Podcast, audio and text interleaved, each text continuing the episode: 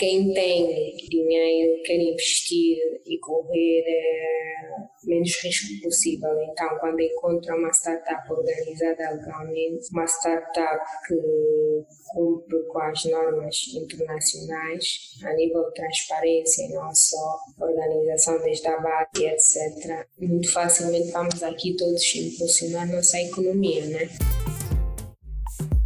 Olá, sejam todos bem-vindos a mais uma edição do podcast Voices and Reco. Eu sou Vicente Pax Tomás, o vosso host. Você está a ouvir o Voices and Reco podcast. Neste podcast, você encontrará recursos, depoimentos, ferramentas e soluções que lhe serão úteis para a sua jornada. Para ouvires é muito simples. Pesquise por Voices and Reco podcast no iTunes, Google Podcast, Spotify ou em outra plataforma de sua preferência onde ouves podcast.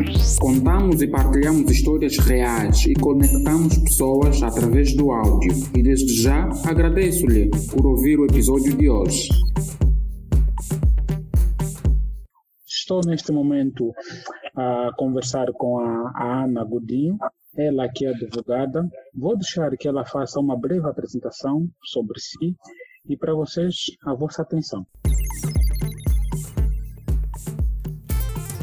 Um, olá, eu sou Ana Karina Godinho, eh, licenciada em Direito, eh, sou advogada especialista em Direito Societário, ou seja, Direito especializado em empresas, em questões jurídicas mais virado para empresas. Desenvolvi uma paixão por eh, startup e tenho um canal de YouTube em que abordo várias questões, várias temáticas relativamente ao direito e um, versus tecnologia. Isso é uma caminhada desde o registro de marcas, desde o registro da, da Agência de Proteção de Dados, desde o registro da Infode, desde a legalização da startup, desde, desde, desde os instrumentos de ser advogado disruptivo, é levar as pessoas a pensar o que, o que, que isso tudo é importante e pesquisar. Só advogado disruptivo é aquele que pesquisa tudo que é relacionado a startups tecnológicas ou não, tendo em conta as várias áreas de direito, nomeadamente eh, trabalho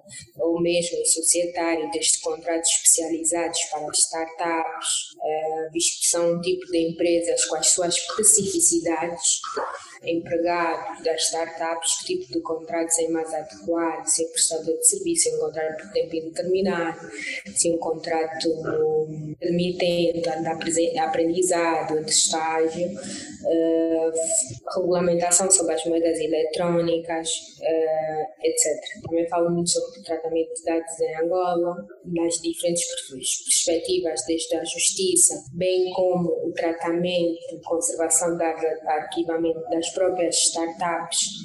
Não só.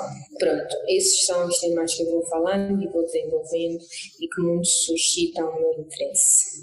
Nosso ordenamento jurídico, nós não temos uma lei para startups como existem nos outros países do mundo, é, mas uma startup, tendo em conta a situação angolana, eu aconselho que seja a constituição de uma sociedade por, cotas a priori, porque desde o seu capital social não existe um capital estabelecido por lei, um capital obrigatório como nas sociedades anónimas, é de responsabilidade limitada, ou, seja, em caso de dívida responde à sociedade, salvo os casos em que há desconsideração da pessoa coletiva, ou seja, desde os casos, nos casos em que há fraude, nos casos que há branqueamento de capital, nos casos em que se usa pela sociedade para fins ilícitos?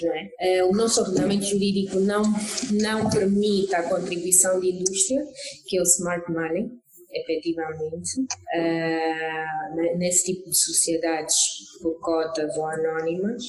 Recomendo uma sociedade por cotas, pode ser unipessoal, ou seja, pode ter um sócio ou dois sócios, ou mais de três sócios. A sua constituição é muito mais uh, simples, a sua estrutura societária é muito mais simples relativamente à anónima.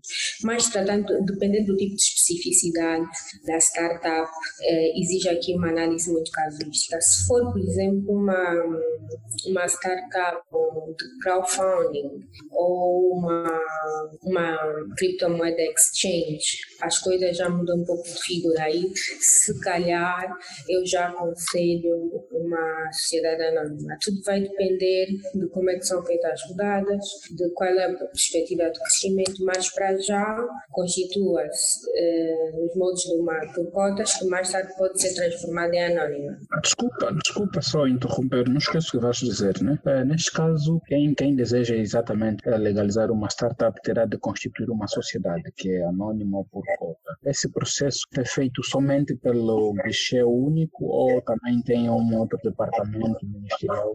É assim, o que acontece, o guichê basicamente é um quiosque onde acumula vários serviços, ou seja, em vez de nós irmos ao cartório, depois irmos à repartição fiscal, depois irmos à imprensa, depois irmos ao Instituto Nacional de Segurança Social, encontramos todos os serviços do Estado num só quiosque, num, num só rabo. O guichê é um meio facilitador e menos dispendioso, porque se eu tiver que constituir uma sociedade num cartório por escritura pública fora do guichê, eu tenho mais despesas. As despesas são mais onerosas, são muito mais caras, mas é possível. Se for uma startup no seu início de vida, não aconselho. Tendo em conta o seu. Normalmente, as startups no seu no início, eh, na formalização, legalização, têm sempre um orçamento muito curto, muito estreito e pronto. E não é normalmente os serviços jurídicos não são não estão no top uh, das prioridades de uma, de uma startup. Portanto, aconselho fortemente que seja uma por, cotas inicialmente para aquelas pessoas que não têm um orçamento baixo suficiente e depois transformamos e vamos fazer todas as alterações societárias. Recomendo o guichê porque é menos dispendioso. Hoje em dia já se constitui sociedades online em que até o capital social são menos de 100 mil kwanzas, 2 mil, 3 mil. Como eu disse, não existe hum, um valor estipulado obrigatoriamente pela lei. Portanto, existe essa flexibilidade. Agora, quando queremos introduzir alguém no nosso projeto, na nossa startup, em que entra com smart money, que é com knowledge, com conhecimento, com a experiência, uh, podemos aqui recorrer a, a certos instrumentos jurídicos, né? que, por exemplo, o contrato de vesting. O contrato de vesting em que estipula-se aqui quais são os objetivos daquele quadro muito, muito capacitado uh, contribuir, não é? Porque normalmente às vezes nós vamos precisar do CEO, do diretor eh, de operações de uma empresa e nós não temos como pagá-lo. Então, podemos estabelecer aqui metas que, cumpridas as metas, terão uma contrapartida que é um direito de adquirir cotas ou ações numa sociedade.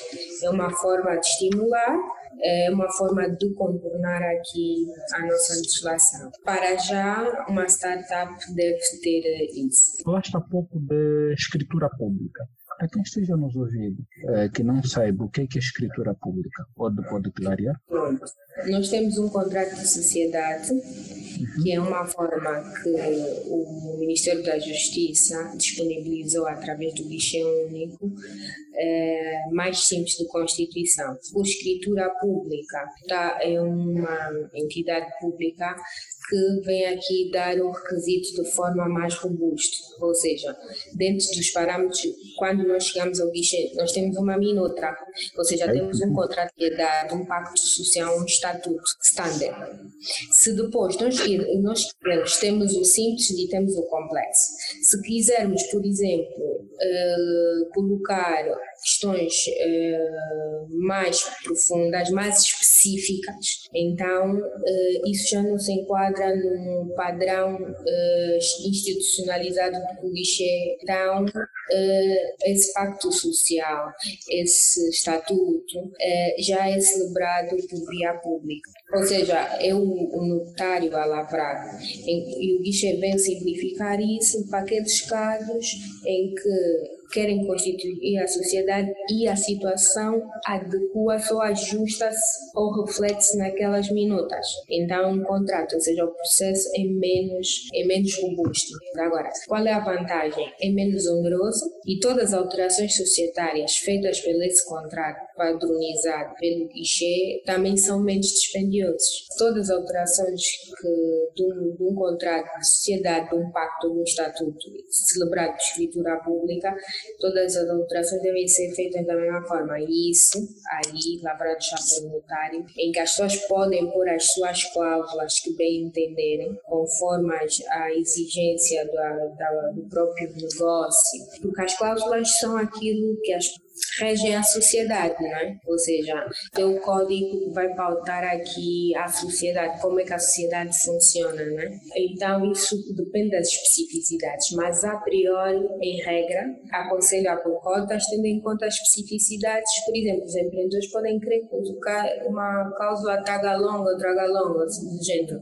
Em certas situações, obrigar que os sócios tenham um certo tipo de comportamento. Isso depende da, da, da da especificidade, mas, em geral, em regra, aconselho por cotas e todas por cotas podem ser transformadas em anónimas e é permitido e é previsto localmente em Angola. E depois, se acharmos que devemos recorrer por uma escritura pública, que é um método mais formal, nós temos um grande desafio em Angola, que é o nosso vazio legal, não é? Nós temos várias startups, desde e-learning, fintechs. Deixa eu perguntar, é possível uma startup uh, a operar em Angola sem estar registrado? É possível? É sim, a startup primeiro produz um, um produto mínimo viável, né? Uhum. que é o MVP.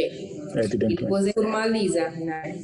Então, para uma startup exercer como personalidade, existir como personalidade jurídica, ser considerado uma empresa, tem que se registrar. Okay. Agora, ser naquele step ou naquele passo em que ainda é um projeto e está na fase de aprovar, de, de ver o resultado junto do, do consumidor, do produto mínimo viável, isso é um projeto. Ela não existe efetivamente juridicamente personalidade jurídica. Agora, a questão é em que step se encontra, não é? em que fase ou em que fase encontra-se. Mas para eh, poder operar como empresa, deve sim, senhora, registrar-se. A outra questão era o vazio legal que eu estava a dizer, vem aqui uh, transformar um bocadinho o nosso ordenamento jurídico, um bocadinho não muito nosso ordenamento jurídico, desde o e-commerce, desde moedas eletrónicas,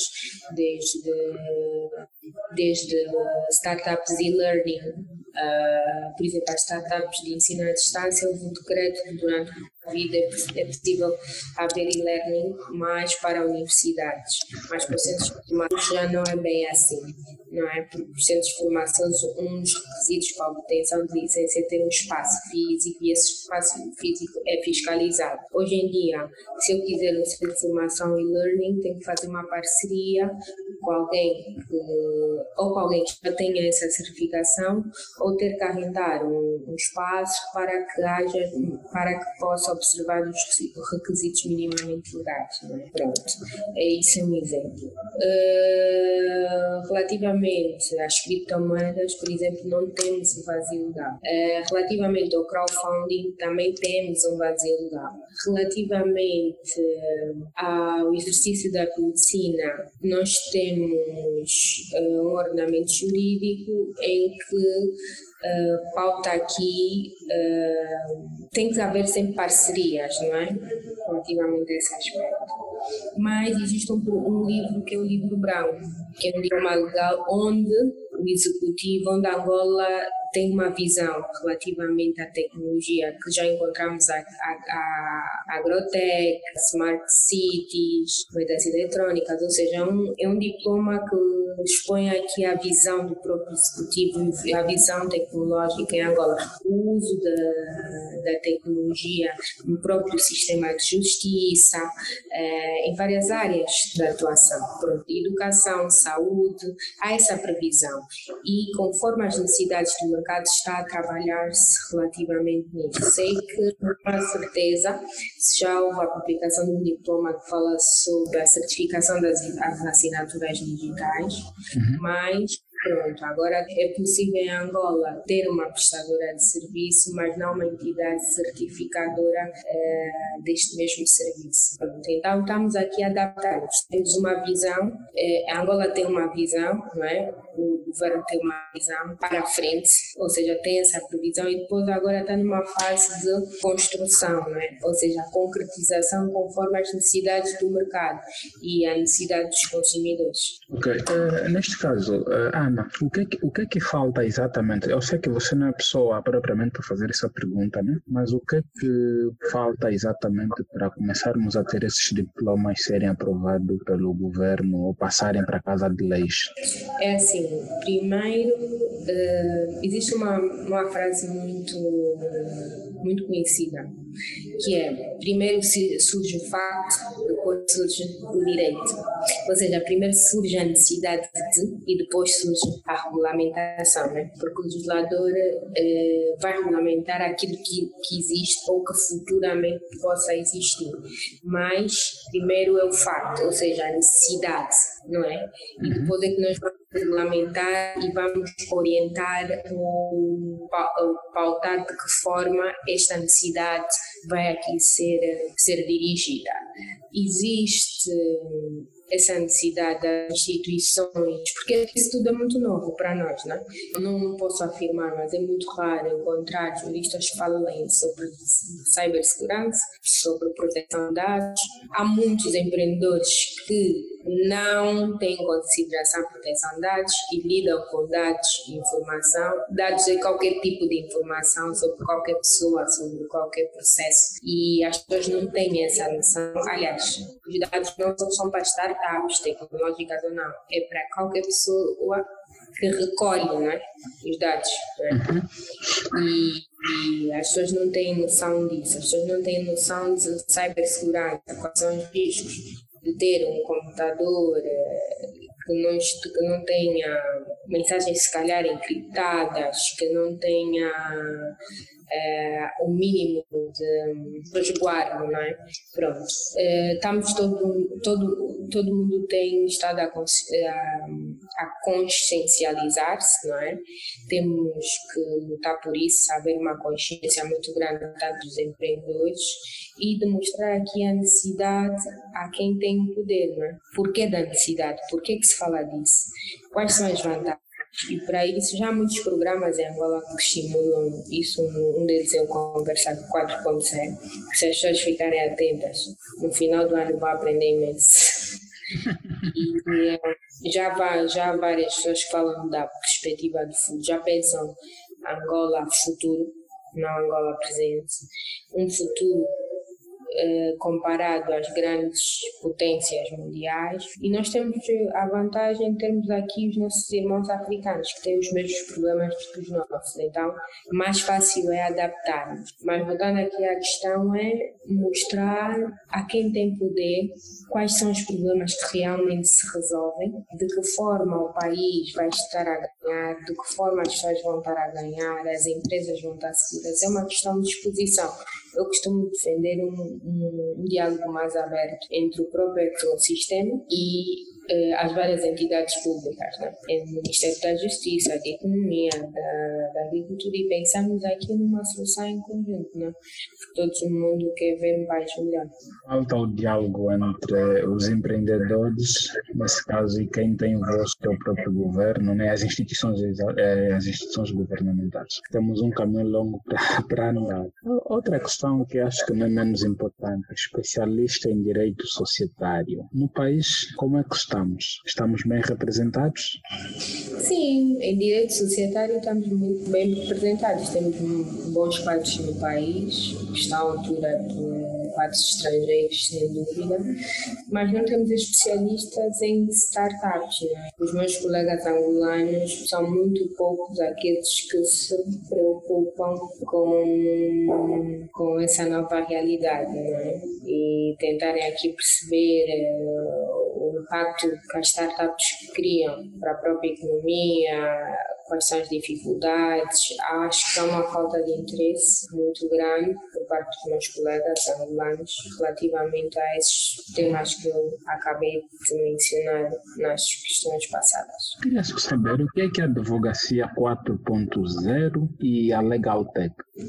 É assim, a advocacia 4.0 é uma advocacia disruptiva, né? ou seja, nós precisamos é, assumir a jurídica de uma forma diferente, ou seja, de uma forma que não é conservadora, é, nomeadamente desde o contato com o constituinte, desde o acompanhamento e, tramitação do processo, por exemplo, uma forma disruptiva de assessoria. Os clientes normalmente se contactam-nos não é? por e-mail ou por telefone. Se nós tivermos uma app em que, em que eu insiro é, todas as semanas, sempre que tem uma diligência, o cliente pode ver, né? pode ter acesso. E depois, quando ligar para mim, e se ligar, se não tiver um chat e colocar a questão, olha, o meu processo, o cliente pode saber que no dia X eu estive no tribunal, na primeira secção, que no dia seguinte, na quarta-feira, de entrada de fui a uma, uma entidade pública, fui uma repartição fiscal, que a primeira parte do, do processo já está concluída. Agora estou a segunda parte. É uma forma disruptiva de prestar teoria eh, jurídica. Depois, outra forma disruptiva é o, a falta, se calhar, de necessidade de termos aqui uma estrutura física e que já nos outros, nas outras partes do mundo os advogados não precisam de arrendar um espaço, ou seja, podem ter um coworking, podem ter um, um espaço compartilhado. Né? Exato. Uh, por exemplo, termos aqui, já falei da, de, uma, de um aplicativo que é possível eh, controlar aqui a, o, as diligências, não é? ou seja, quanto tempo eu trabalhei naquele assunto e uma forma atualizada do cliente saber. E os clientes ficam muito satisfeitos e poupam o trabalho e a produtividade e pronto. Uh, falou sobre a Legal Tech. Legal Tech tem a ver com soluções te tecnológicas, né? Há quem chama Legal Tech ou Low Tech, né? E são soluções, por exemplo, realizações de audiências de mediação de família através de, de aplicativos que permitem aqui melhorar a nossa prestação jurídica. Por exemplo, realização de audiências através de plataformas, o machine learning, por exemplo, ter aqui um robô em que eu coloco os dados e já sei quantos casos foram julgados em tribunal e que tiveram uma sentença. Eu facilmente sinto como cliente e digo, olha, normalmente esse tipo de casos, a tendência do juiz eh, a sentença desta forma é esta. 55% do caso, dos casos. Eu consigo aqui aconselhar o cliente de uma forma mais determinada, é? mais determinante, ou seja, o cliente vai conseguir ver aqui custo-benefício. Vou pagar um advogado para interpor uma ação no Tribunal Civil, vai me levar se calhar dois anos, mas se eu fechar aceitar essa resolução uh, extrajudicial através do, da machine learning, okay. eu aqui consigo acelerar o processo e o cliente sai satisfeito. Por exemplo, um princípio em direito combina muito bem com, com, com o conceito legal de soluções tecnológicas. É mais vale um mau acordo do que uma boa demanda. Ou seja, mais vale a resolução extrajudicial do que se calhar temos uma sentença que demorou cinco anos, em que pagamos muitos honorários aos advogados e depois, quando chegamos para cobrar é, o crédito, a, ou seja, já outra parte não tem dinheiro para pagar. Então vamos estar ali a andar a passear eh, com a sentença, quando há cinco anos podíamos ter fechado um acordo com um montante mais reduzido e ter seguido a vida. Como é que alguém pode proteger a sua startup? Imaginemos a alguém nem que tenha startup e queira convidar um amigo, nesse caso, para se juntar a ela. Acabam partilhando as ações ou o que eles têm por direito. Como é que vocês, especialistas de direito societário, podem mitigar em eventuais brigas ou brigas entre sócios? Né? Sócios. É assim, é, depois de um produto mínimo viável é, ter um resultado positivo junto dos consumidores antes da constituição de uma sociedade da formalização da startup a celebrar um MU, um memorando de entendimento, no sentido das partes definirem já qual será o papel de cada um qual será a percentagem e em que termos e de que forma, etc. Depois, eh, constitui-se a sociedade. Na elaboração da sociedade, dependendo da envergadura da sociedade, eu posso aconselhar ou não um acordo para associar, ou posso ainda eh, redigir cláusulas no contrato, no pacto, no estatuto, que possam proteger os próprios sócios de certas situações, ou seja, posso aqui antever certas situações, não é? Desde as rodadas de investimento, desde o direito de preferência da aquisição da cota, ou seja, mediante a especificidade do próprio, do próprio negócio, eu posso aqui acautelar o, os sócios de algum dano, de algum prejuízo, por exemplo, as regras de confidencialidade, o pacto de não concorrência, um, relativamente ao investimento, se vou, se vou elaborar o instrumento de Comfortable Notes, que é um contrato muito conversível, ou se vou fazer um Safe Agreement Future Equity, ou seja, um contrato de participação de investimento da aquisição de uma cota, né? Pronto.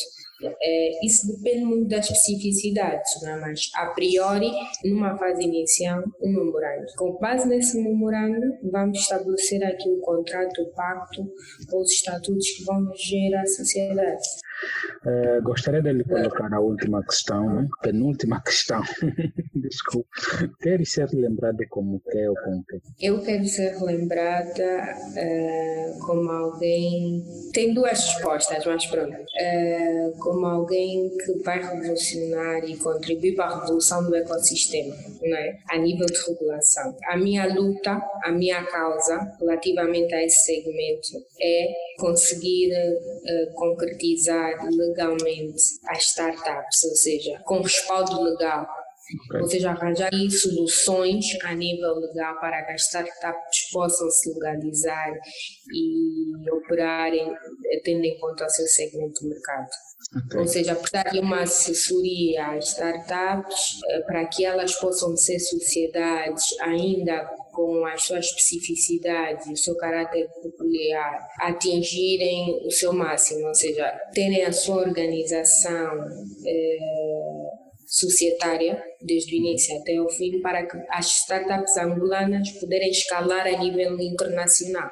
E para escalar a nível internacional precisam de estar organizadas juridicamente. Isso é a Ana como advogada, a Ana como simpatizante do ecossistema, eu gostaria muito de, influenciar a regulamentação, ter uma voz forte para a regulamentação, porque por muito que seja advogada, se não há respaldo jurídico, eu não consigo a, a, assegurar a concretização dessa startup. Então, gostaria de aqui de, uh, influenciar quem tem poder, no sentido de mostrar a necessidade de, desta regulamentação e desta previsão legal, e ao mesmo tempo uh, organizar aqui as startups para possam escalar, para que possam olhar para que os investidores possam olhar para, para startups angolanas e dizer as startups angolanas são, são, são empresas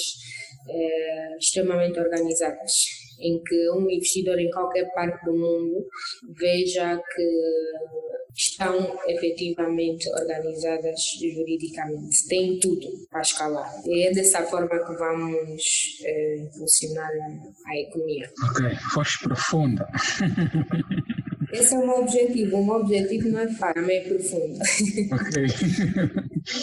Quais tipos de livro que você sugeria para os seus colegas, caso alguém tenha também interesse em abraçar essa causa? É assim, sugeria, sugiro a Enxuta Startup, tem um outro que é direito para startups, é, tem muitos artigos, então vou lendo muita coisa ao mesmo tempo. Depois uhum. tem um outro que li já a sinopse, mas ainda não, não adquiri, que é, o, um, é um livro português que fala sobre a regulamentação das fintechs, é, ou seja, da visão da, do ordenamento português, mas não, não considero suficiente. Isso é para nós abrirmos as nossas, eh, as nossas linhas de orientação. Depois temos mesmo que voltar a olhar para o ordenamento jurídico e, e ver como é que podemos adaptar. É o exercício que eu faço. Eu não tenho livro só que eu recorra e veja. Por exemplo, há conceitos, instrumentos jurídicos que não têm o nome de vesting, né? ou de,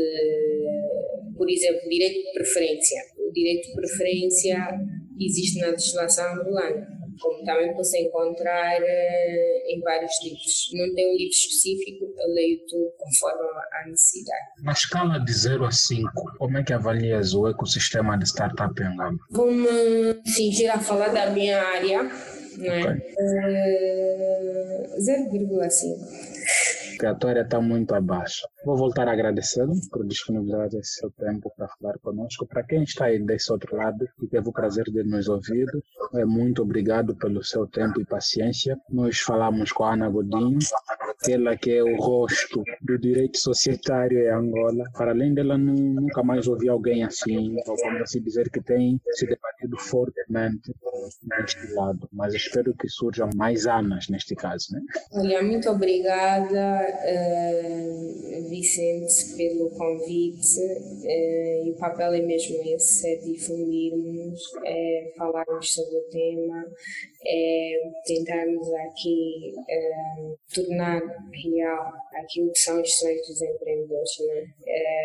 E fazer, e fazer de, de, contribuir de alguma forma a que as startups escalem a nível internacional e para escalarem a nível internacional é preciso ter uma estrutura societária muito bem organizada, né? Porque quem tem dinheiro quer investir e correr é, menos risco possível. Então, quando encontra uma startup organizada legalmente, uma startup que cumpre com as normas internacionais a nível de transparência, não só organização desde a base, etc. Muito facilmente vamos aqui todos impulsionar nossa economia, né? É, muito obrigado pelo seu tempo e paciência. Vou voltar a agradecer por disponibilizar esse seu tempo para falar conosco. Olha, muito obrigada, uh, Vicente, pelo convite. O prazer foi todo meu. Muito obrigado. Caras do sonho do Cucalaquiaco ao Quinganga e do Bundila até ao Quimbumba. Para mais informações ligue 928 49 87 24 ou 925 93 75 54 ou escreva por e-mail garasdossoio.gmail.com